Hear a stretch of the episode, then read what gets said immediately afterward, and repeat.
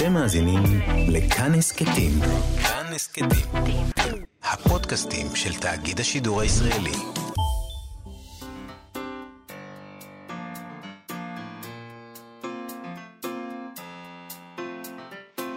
מה שכרוך. עם יובל אביבי ומה יעשה לה.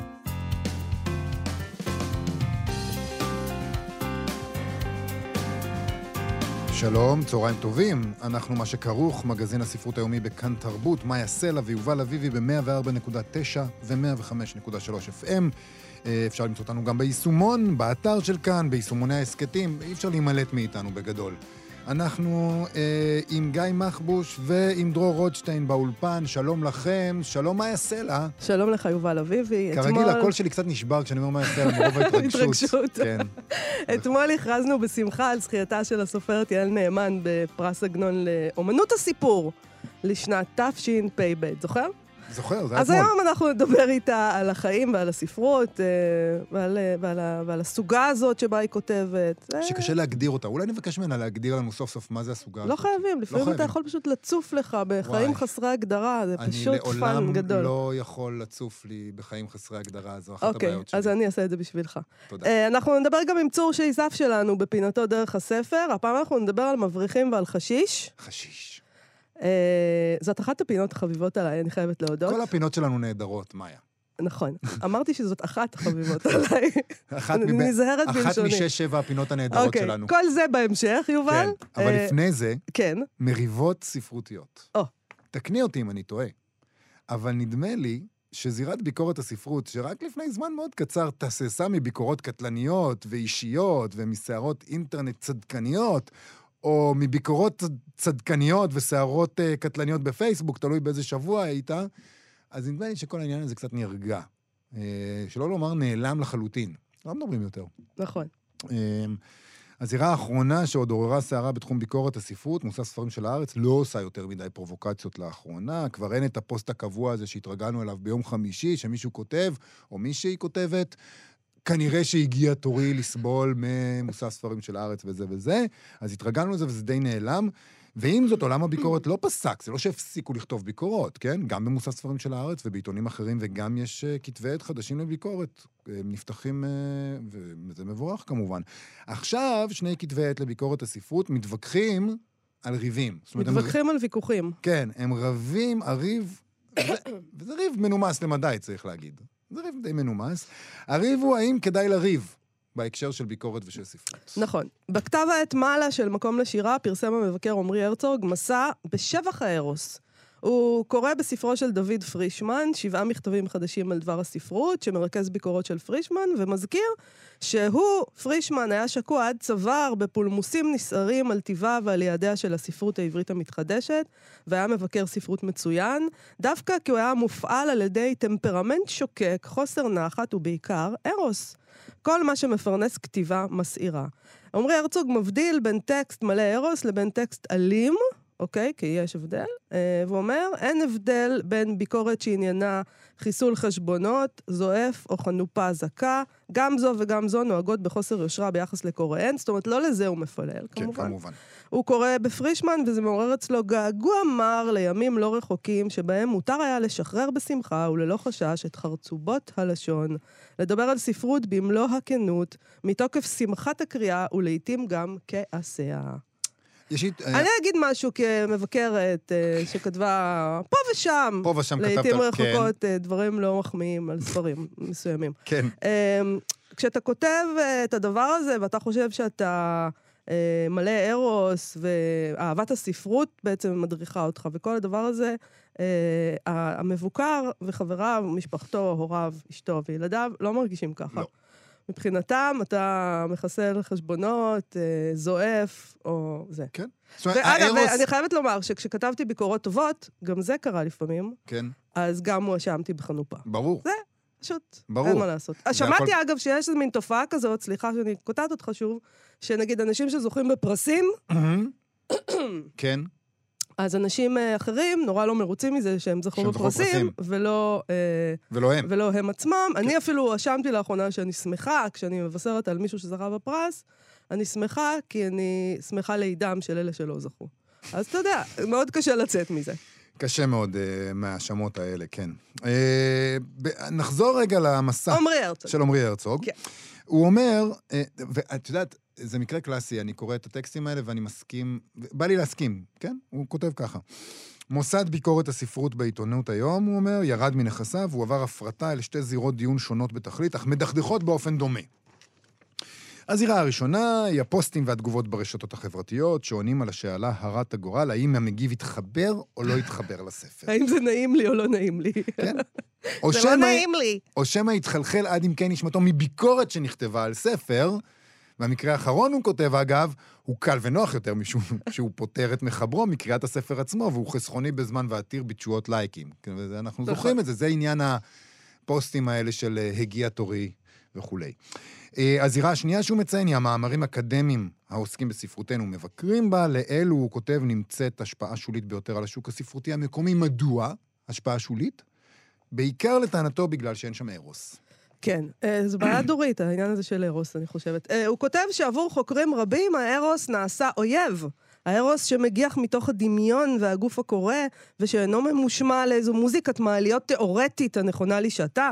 ביקורת קשה על האקדמיה יש פה. כן? הארוס שחורג מגבולות השיח הנפוח והתקני, סליחה, הנרגש מעצמו והידעני עד לזרה. ואילו ברשתות תמצא בדרך כלל שילוב צייקני בין תקינות פוליטית וקולניות צדקנית נחושה, שחרדה מפגיעה בציפור נפשו של אימי, ומופעלת על ידי משפטי מחץ שנושאם הוא אני, ורק לעיתים נדירות הטקסט. הוא כותב יפה, עמרי הרצוג. כן, כן, כן. אה, גם עם. ארוס. אה, ואגב, ארוס, הוא שואל ככה, מתי תתרחש איזו מרימה, מריבה ספרותית מכוננת, חצופה, עסיסית, יצרית ובעלת משמעות? הוא מזכיר כמובן את אילנה ברנשטיין וגליה עוז, שני, שתי, נקרא להן מריבות, אבל זה לא היה בדיוק מריבות ספרותיות. לא. אבל בסדר, הוא בצדק לדעתי מציין שרוב הסערה הייתה חוץ ספרותית. זאת אומרת, כן היו אנשים שהתעסקו בטקסטים, אבל ההוכחה לזה שרוב הדיון היה חוץ ספרותי הוא שהמון המון אנשים חוו את דעתם עם המשפט הפותח. לא קראתי את הספר, אבל. בשני המקרים זה היה ככה. כן. אז הוא אומר, כמו בין אנשים, גם בין טקסטים צריך להשתולל ארוס, אחרת השעמום פושה בכל, במוספי הספרות, במסדרונות האוניברסיטה, בדפי הפייסבוק או במדפי הספרים בחנויות. ובחיים עצמם גם. נכון. טוב, חשוב. ב- ב- בדבר המערכת של כתב העת לביקורת פנס, של המחלקה לספרות עברית ומכון הקשרים באוניברסיטת בן גוריון בנגב, לא הסכימו בכלל עם כל הדבר הזה, אוקיי? במערכת פנס אה, יושבים אנשים, אה, יושבים פרופסור חיים וייס, מוריה דיין קודיש ונועם קרון. הם טוענים שהרצוג לא הבין פשוט את הספר של פרישמן, ושהוא תולש את תשוקתו הספרותית של פרישמן מהקשריה הספרותיים והתרבותיים, ומעמיד אותה כיסוד עצמאי שאינו זקוק לדבר מלבד עצמו. עוצמתה של התשוקה ויופיים של המכתבים מטשטש את תפיסת העולם הנרגנת, השמרנית והחרדה לעיתים, העולה מהם.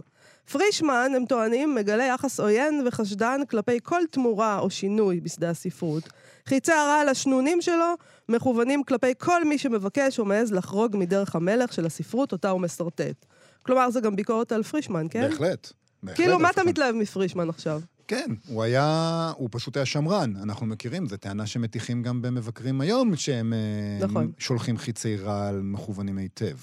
אבל זה לא רק פרישמן, גם עם התיאור של הרשתות החברתיות מצד אחד ושל האקדמיה מצד שני, הם לא מסכימים. נכון. כותבים ככה, שיח הספרות ברשתות החברתיות אינו רק שטחי ואינו רק מתעלם.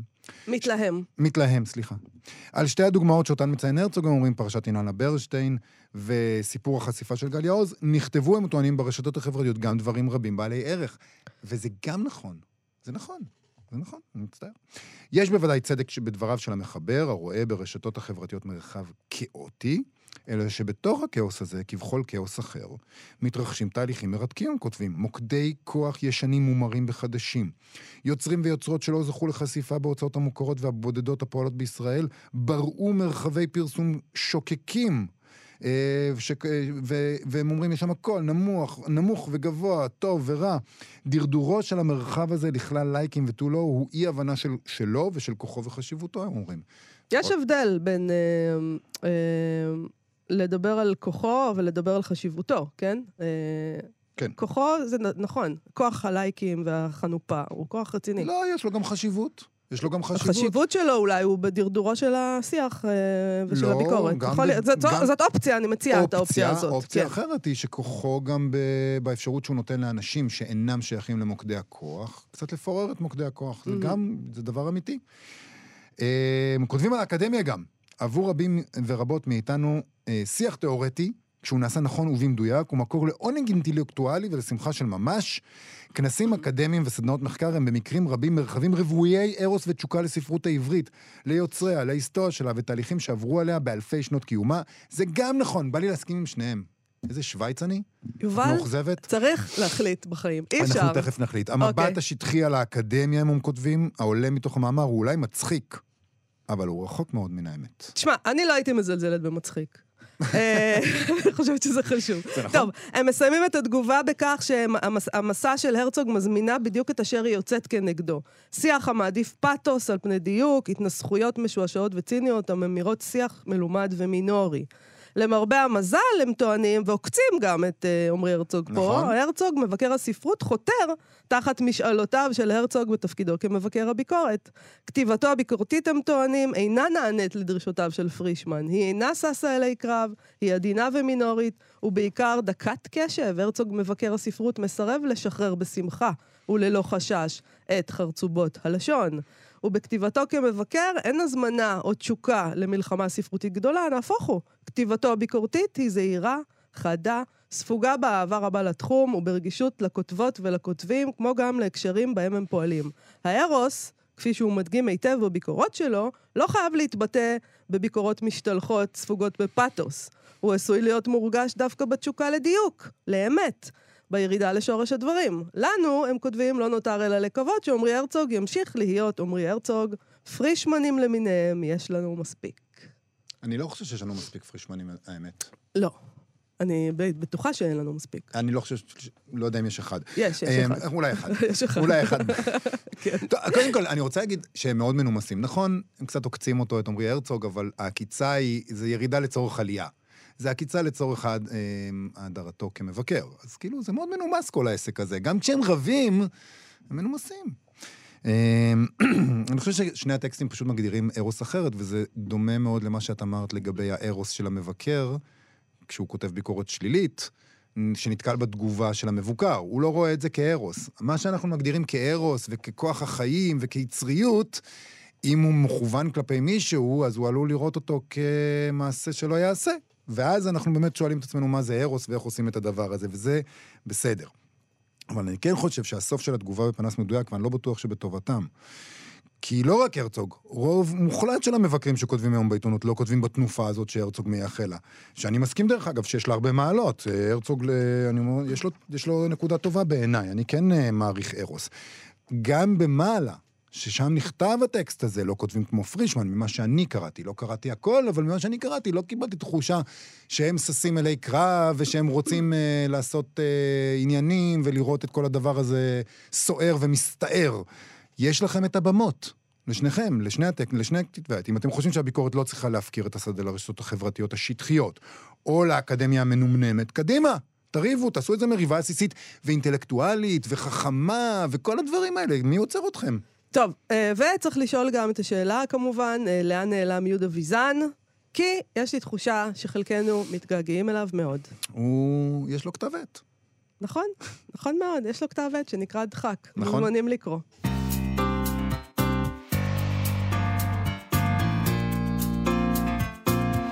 כאן תרבות, מאיה סלע ויובל אביבי, ואתמול הוכרזה יעל נאמן, הסופרת, כזוכה בפרס עגנון לאמנות הסיפור. חברי ועדת השיפוט היו בילה בן אליהו, שחר מריו מרדכי ודוקטור יונתן ורדי. הם כתבו בנימוקים שלהם שיצירתה של יעל נאמן מגלמת מארג נדיר וחד פעמי של אמנות מלאכת הסיפור, עם התרבטות הסופרת בשאלת הצורך לספר. נאמן משרטטת מהלך של התחקות אחר מה שהיה ואיננו עוד. לעתים תוך כדי קבלת הכרעה ספרותית בשאלות אתיות. הקונפליקט הזה, באשר לכתיבה או אי-כתיבה, מתבטא גם בדרכה הספרותית, שכן החלה לפרסם סמוך לגיל 40. עוד הם התייחסו לעניין הסגנון הייחודי שלה, והם כתבו שהיא פורצת דרכים בכתיבתה ומשלבת בין סיפורת, מסע, ממואר ותיעוד, כך שהיא בוראת מעין ז'אנר חדש, אשר יש לו שפה חדשה וקול מובחן וייחודי. יעל נאמן כתבה עד היום את היינו העתיד, כתובת אש והיו הייתה. שלום ליעל נאמן. אהלן, ברכות חמות ולבביות. תודה רבה. איך זה מרגיש לקבל את הדבר הזה, שאומרים, הנה, זה, יש בזה משהו, הת, הת, התקבלות. אמ, זה מוזר, זה גם פחד גבהים קצת, וגם אה, אה, מין אה, לחכות שיהיה אחרי ולשמוח. שעזבו אותך בשקט אחרי, כבר. אחרי מה? אחרי כאילו... אחרי כל הרעיונות. כן, אחרי כזה. לא, האמת שיש גם מין יום-יומיים שיודעים את זה לבד, וזה סבבה. אפשר לשמוח בשקט, אה? אה, ואז- כן. ואז מתחילה תשומת כן. לב המוגזמת? כן, זה כזה, לא, לא עניין של מוגזמת, זה פשוט אה, תגובתיות. כשיש כזה הרבה תגובות של עצמך, קשה לדעת מה מרגישים, אתה יודע. אני רוצה לשאול אותך, יעל, את מסכימה עם השופטים שאומרים שאת בעצם התחלת לכתוב בגיל מאוחר יחסית, בגיל 40, בגלל הקונפליקט הזה של אה, לכתוב או לא לכתוב, לספר או לא לספר? אמ, אני חושבת שגם, אני חושבת שכאילו כל עניין ה... להוציא קול הוא כזה לא, לא מובן מאליו. אה, וזה, וזה עוד דברים, אני חושבת שמבחינת הגיל, או, או עד ש, וגם עכשיו עד ש, אני תמיד כותבת מאוד מעט, מאוד לאט, בלי שום מגירה. כשמבקשים ממני מכתבי עת או מזה, אין לי אף פעם שום דבר אין לך דברים. במגירות? איזה סיפורים שום של... דבר. אוקיי. אין לי שום הגירה. ותמיד חציבה כזאתי. אז קשה לי להגיד למה בדיוק, אבל זה הכל יחד, גם מה שהם וגם מה שהם אומרים, וגם מה ש... אה, בכלל, על, על לדבר, על להגיד, על לכתוב, הוא... שזה, קשה. שזה קשה, זאת אומרת, זה קשה לך, או שאת שואלת את עצמך אה, ואת היקום, את השאלה הזאת, האם זה כדאי בכלל לספר לא, את לא, הסיפור? בכלל לא בעניין של כדאי, זה פשוט, אה, זה פשוט, אה, אין לי את מה שאנשים מספרים שזה יוצא מהם. Mm. אין לי את הדבר הזה, זה מין, וגם אין לי, לא קרה לי בחיים של איזה פרק, אני לא מדברת על שבועות, כאילו שעות, אין לי כזה, לצערי, אני מחכה ומחכה. אבל מחכה וזה לא שזה מגיע. יגיע, אז את עובדת זה- קשה בעצם, את אומרת, את צריכה לחצוב כמו את הדבר כמו הזה. שאמרו חוצבת, חוצבת. פועלת, פועלת כתיבה. חוצבת לחלוטין. אז אולי, אולי זה. קשור באמת גם לסגנון, שזה עוד דבר שהם מזכירים. אולי באמת, אה, כיוון שזה לא אה, נובע ככה באופן טבעי, כמו שכולנו מפנטזים על הסופרת שיושבת בחדרה ופשוט רוח הדמיון נחה עליה והכל יוצא מכף ידה, אז אולי גם זה מה שמצריך את הסגנון הייחודי שלך שהם מדברים עליו, ש... אה, ש... שהוא אולי מאפשר את הדבר הזה, את הכתיבה הזאת, ברגעים שבהם אין השראה כזאת? אמ, לא, אני לא מרג... אני, זאת אומרת, לא מרגישה את הבעיה עם השראה, כי יש, אבל היא יותר בחשיבה ופחות בכתיבה. זאת אומרת, בחשיבה, בכל מיני סוגי מחשבות כאלה ש... אתה יודע, בערב נרא, נראות לך זה, ובבוקר הן נראות לגמרי לא קולעות למה שרציתי להגיד, אבל אז אני לא, לא יודעת להגיד אם זה... אני חושבת שאני לא, לא מרגישה שאני עובדת בלי השראה, אלא פשוט שיש את זה מעט ונורא נורא לאט. אה, אה, בוא נדבר קצת על הסגנון עצמו, אה, שאנחנו מתלבטים איך לקרוא לו כבר כמה שנים, אז אנחנו נגיד ש... אוקיי, בגסות, סליחה על הגסות, כן? אה, הממואר, או, אה, זה לא ממואר, auto-fiction, לא יודעת איך נקרא לזה.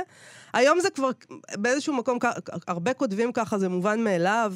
אה, אנחנו משתמשים במונחים האלה שהם על יד, התנצלותי, אבל אני, אני כן חושבת שכשאת התחלת לכתוב, זה לא היה כל כך נפוץ, באיזשהו אופן את היית... נכון, זה גם... ראשונה. אה, זה מביך שבכל זאת אני סט- הייתי סטודנטית לספרות, תואר שני, ובכל זאת לא הבנתי בכלל שכתבתי ממואר. עד שאורנה קזין אה, פגשה אותי ברחוב ואמרה, למה כתבו רומן על הגב כן. של אה, היינו העתיד? אז אה, אמרתי, וואלה, כאילו, אני נור... יש לי איזה מין לקות לראות מה אני עושה, זאת אומרת, אני ממש לא יכולה לנתח את, ה... את הז'אנר או את הדבר הזה, אבל אה, אה, איכשהו בשבילי זה היה עבודת ניסוח, זה תמיד עבודת ניסוח, ותמיד אני מרגישה איכשהו מבחינת העניין שלי בקורות בין פילוסופיה לספרות, והרבה פעמים גם אה, מחשבות סוציולוגיות, מה שנקרא. אז זה, ה, זה הקורות שמעניינות אותי גם כקוראת, לא רק, לא רק, לא רק, קוראת גם הרבה ספרים אחרים, אבל זה תמיד עניין אותי עוד באמת לפני שהתלבש השם הזה של הממואר, שלא מפריע לי. ש... אוקיי, לא הוא מקובל עלייך השם הזה, ממואר. כן, אוקיי. זה ממש, זה באמת כנראה יותר נכון מרומן. כן. במקרה הזה. אבל כש, כשסיימת בסופו של דבר לכתוב, וכמו שאת אומרת, לא כל כך ידעת איך לשיים את זה אז, ידעת אבל ש... אה, כלומר, רצית לצאת עם זה לעולם, רצית לצאת עם זה להוצאות, וזה לא היה האקלים הספרותי אולי, שהיה מאוד מאוד פופולרי באותו זמן. איך עשית את זה? אמרת לעצמך, אה, זה גרם לך לחשוש מפני אה, לצאת עם זה, או, ש, או שזה לא היה דבר כזה? זה היה לי המון, המון התלבטויות בזמן העבודה, ואני בהתחלה הרגעתי את עצמי שאני פשוט אעשה אחרי זה שמות אחרים, בדויים, מה שנקרא, אבל זה לא הצליח לי, ואז פשוט הלכתי עם זה, ויש לי באמת מזל עם אחוזת בית, ש... שתמכו ולא הייתי צריכה, אה, זאת אומרת, הם ממש, הם יותר הבינו, אולי ממני מה אני עושה, כן. ומאוד uh, תמכו. רציתי להגיד גם בהקשר הזה על אחוזת בית, הערה שלא קשורה, כאילו, אבל אולי בזמן פרסים צריך לחשוב גם על אלה, ש, על אלה שהם מתחילים לכתוב. וש... ואני חושבת שאחוזת בית, כמה שידוע לי, זו ההוצאה היחידה שלא מחייבת בכסף על uh, קריאת כתבי יד. Mm-hmm. שהיום כבר גם המון ספרים יוצאים בכסף, אבל יש בזה משהו שאני חושבת נורא יפה וממשיך לעודד את השליחה, את הקריאה, את האפשרות של, של כותב חדש גם היום, ככה לפחות לזכות בקריאה נכון. כזאת. זה, זה די אה, שיגעון מה שקורה היום בעולם המו"לות, שאתה צריך אה, לשלם כדי שמישהו יקרא את כתב היד שלך, זה, יש בזה טרלול. ואני חושבת כמה שידוע לי זה כבר כל ההוצאות, חוץ מאחוזת בית, מה שפשוט חברים ששלחו סיפרו לי. אז אם אני אה, פוגעת במישהו שלא לוקח על זה, אז סליחה, אבל...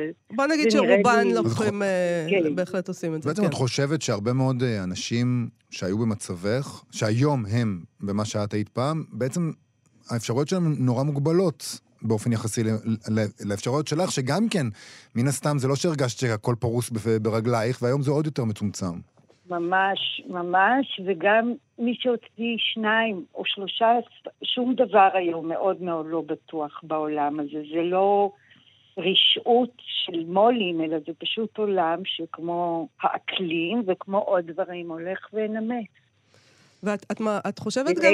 מתחת לרגלינו, גם לשלכם. כולנו לא, כבר כן. על קוביית קרח. אנחנו מרגישים, אנחנו על אותה קובייה, כן. וקר לי, אני אגיד לך. לגמרי, לגמרי על אותה קובייה. הלוואי שהיה קר, אם מתחמם, זאת הבעיה. כן.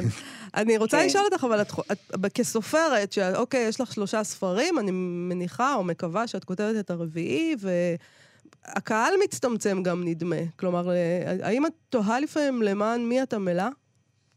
לא.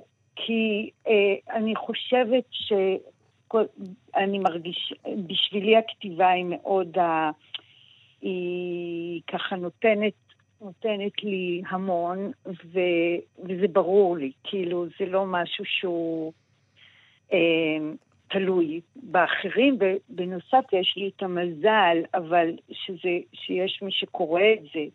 אבל, אה, אבל ככה, ככה לפחות אני מרגישה את זה. לא, לא בעולם הכדאי, זה גם, גם ספר כזה, ספרים כאלה שהם כאילו, לא כאילו, הם הצליחו וזה, אבל זה לא עולם, זאת אומרת, יש כאלה, כן, סרטים וסדרות וכל מיני דברים, אבל הכדאי הוא כבר בכלל לא שם. לדעתי מראש. כן. כלומר, לא כדאי, מי שיכול... לא, לא, לא כדאי. לא כדאי. מי שיכול לא שיבחר במקצוע כן. אחר, כן. יעל נאמן, כלת פרס עגנון לאמנות הסיפור לשנה זו, תודה רבה לך על השיחה הזאת וברכות חמות ברכות. על הזכייה. המון תודה לכם. להתראות. להתראות. להתראות. עכשיו, דרך הספר. אנחנו מה שכרוך בכאן תרבות, מאיה סלע ויובל אביבי חזרנו אחרי ששמענו את הקינקס, ואנחנו חזרנו עם פינת ספרי המסע שלנו, דרך הספר, עם צור שזף. היום אנחנו מדברים על חשיש, סיפורו של מבריח שכתב הנרי דה מונפרד, שהוא ניהל חיים מסעירים ביותר. ממה שקראתי, מעוררי קנאה, מסעות רבים שהובילו אותו גם ממש קרוב לכאן, אל הים האדום ותעלת סואץ, והובילו אותו לא פעם גם, אם אנחנו מדברים על תעלות, אז זה לצד השני של החוק, תעלת החוק. איזה צד זה אה? הצד השני. אבל אוהבת ראית מה. עשיתי פה? תעלת סואץ, תעלת החוק, זה נורא ואיום. שלום, צור שזף. שלום וברכה. אהלן. שלום גם לך. מי אה, מי זה האיש זה- הזה? ספר לנו עליו. אמת, אחד באמת האנשים הכי מדליקים שחיו במאה ה-20. אני חושב שבשבילי זה היה תג- תגלית, כי זה ספר שאני עליתי אליו אה, לגמרי במקרה, אני אפילו לא זוכר באיזה מסע. פשוט שלחתי את היד לאיזה אה, חנות ספרים משומשים, אני לא זוכר באיזה חלק של העולם, ושם זה היה מהדרה של פינגווין, שככה זה נקרא. סיפור של מבריק. אוי, אנחנו לא, רגע, אנחנו לא שומעים טוב את אה, צור. מ- אתם לא שומעים אותי טוב? או. עכשיו שומעים אותך טוב, אוקיי. תישאר בדיוק איפה אוקיי. שאתה. אל תזוז. לא זז. אוקיי, אמרתי, מנפחית הזה היה בחור צעיר שבאיזשהו מקום נולד ב- בצפון צרפת וניסה להקים איזה משק פרות ב- ב- בחוף הצפוני של צרפת ודי נכשל שמה. וכשהוא היה בלי גרוש, הוא החליט שהוא אה, מפליג לג'יבוטי. הפליג לג'יבוטי ו- ועבד שם על ספינות בכל מיני דברים. ואז הוא החליט שגם זה לא לעניין, ובסופו של דבר הוא קונה לעצמו איזה דאו, איזה ספינת מפרש מקומית, שעד היום משייטות בכל האזורים האלה, ומתחיל לשלוט פנימים. עכשיו, זה אזור שהוא אזור מאוד מסובך מבחינת ניווט ימי. בכלל, כל הים האדום הוא ים שמלא בשוניות. זה לא רק שוניות כמו באזור אילת, אלא חלקן זה שוניות שאנחנו לא כל כך מכירים אותן מהאזור שלנו, שוניות שיכולות להיות גם עם אה, פריסה של 10 ו-20 קילומטר לתוך הים.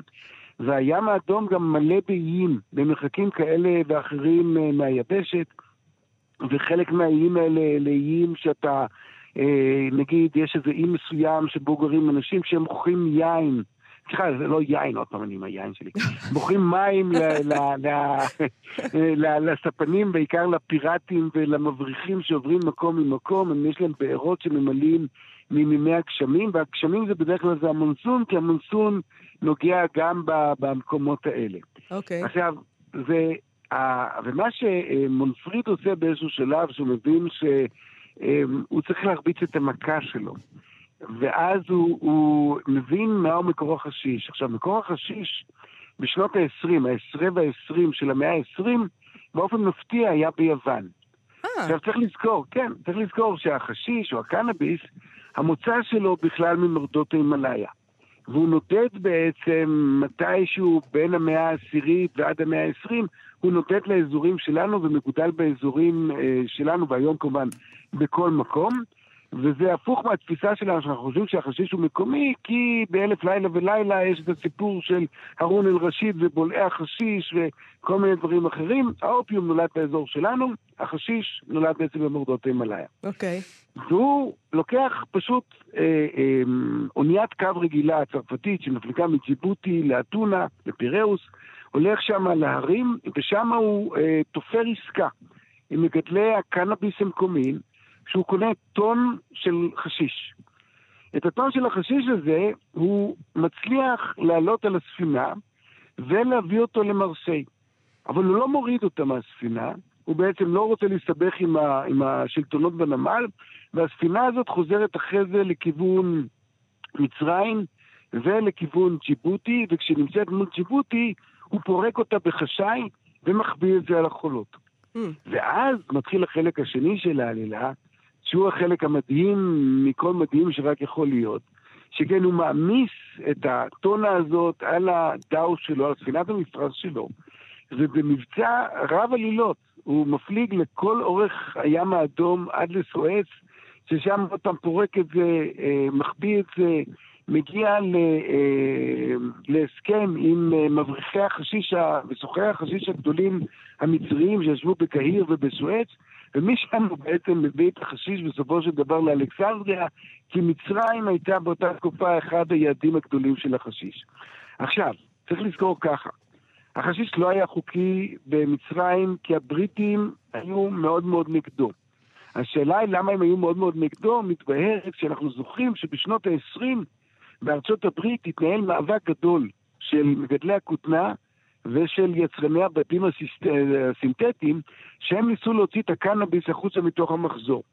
ומשם גם נובע האיסור שנמשך כמעט מאה שנה על בעצם גידול קנאביס ועל כל שלוחותיו ונגזרותיו. עד היום כמעט. בגלל הכותנה, כן. מדהים. נכון, כותנה ויצרני הנפט הסינתטיים. תראו מה שהנפט עושה לנו כבר מראשית המאה ה-20. שיגעו אותנו עם הנפט שלהם. מדהים. ולכן הם ניסו לעצור את העניין הזה, כלומר, לא נדבר על גידול, אבל גם העניין הזה של עישון ניסו להיאבק, אבל להיאבק בעישון של חשיש כידוע לנו, זה לא רעיון טוב וזה לא הצלחה מאוד מאוד גדולה.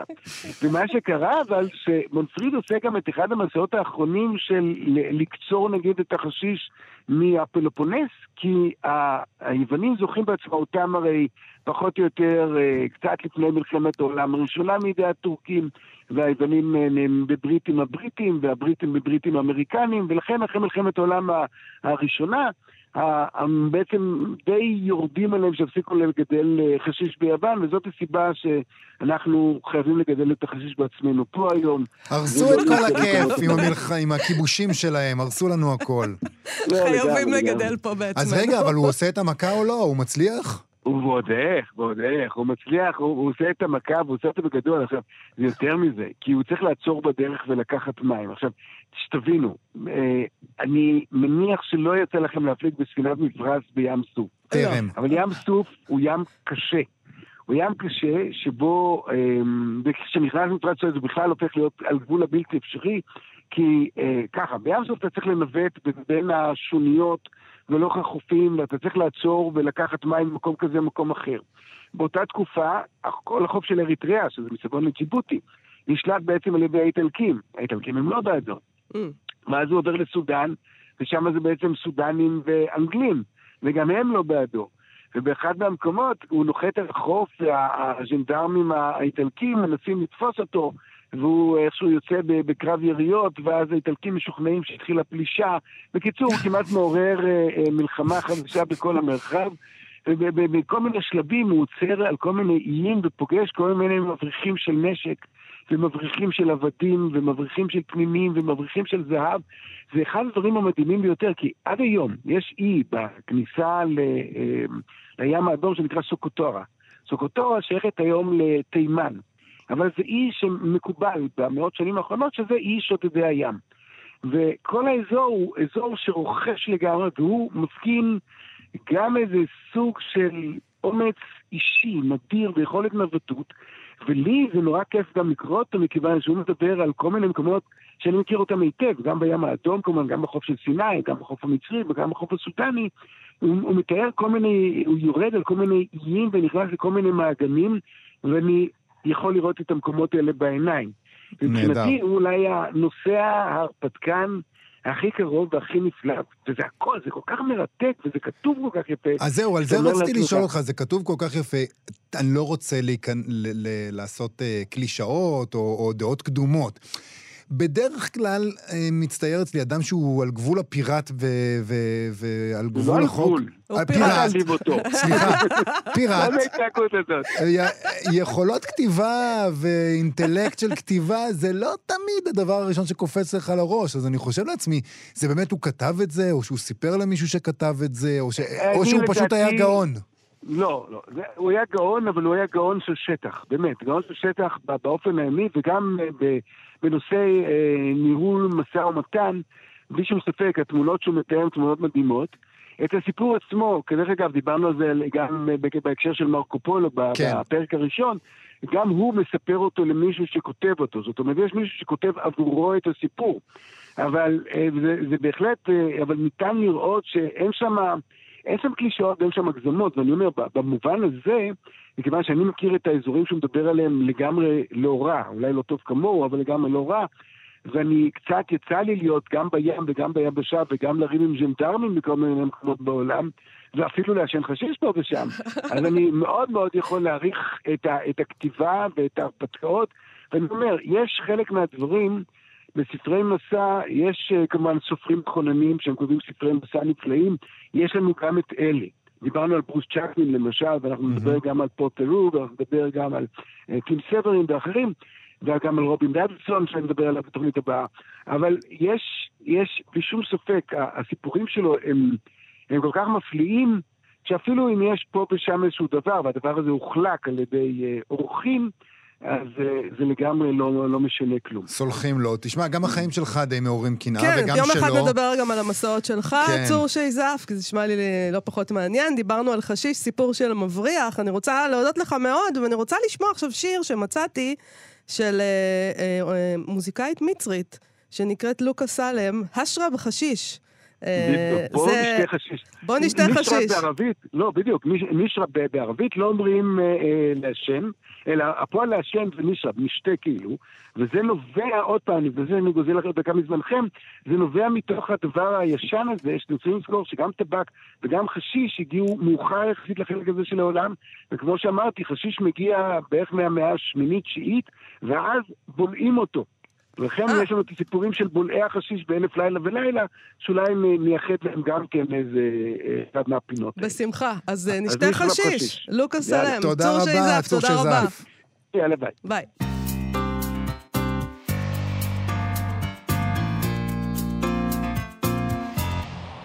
יובל. מערכת מה שכרוך מגנה ומסתייגת מכל שימוש בסמים לא חוקיים. תודה רבה לך על זה, אנחנו מה שכרוך בכאן תרבות. חזרנו עם פינת הסטטוס היומי שלנו, אה, היום עם אה, סטטוס של הסופרת גלית דהן קרליבך, שכותבת על המגבלות של האינטלקט, וגם יש לה עצה לא רעה בכלל לגבי הגבר שכדאי לנו לבחור.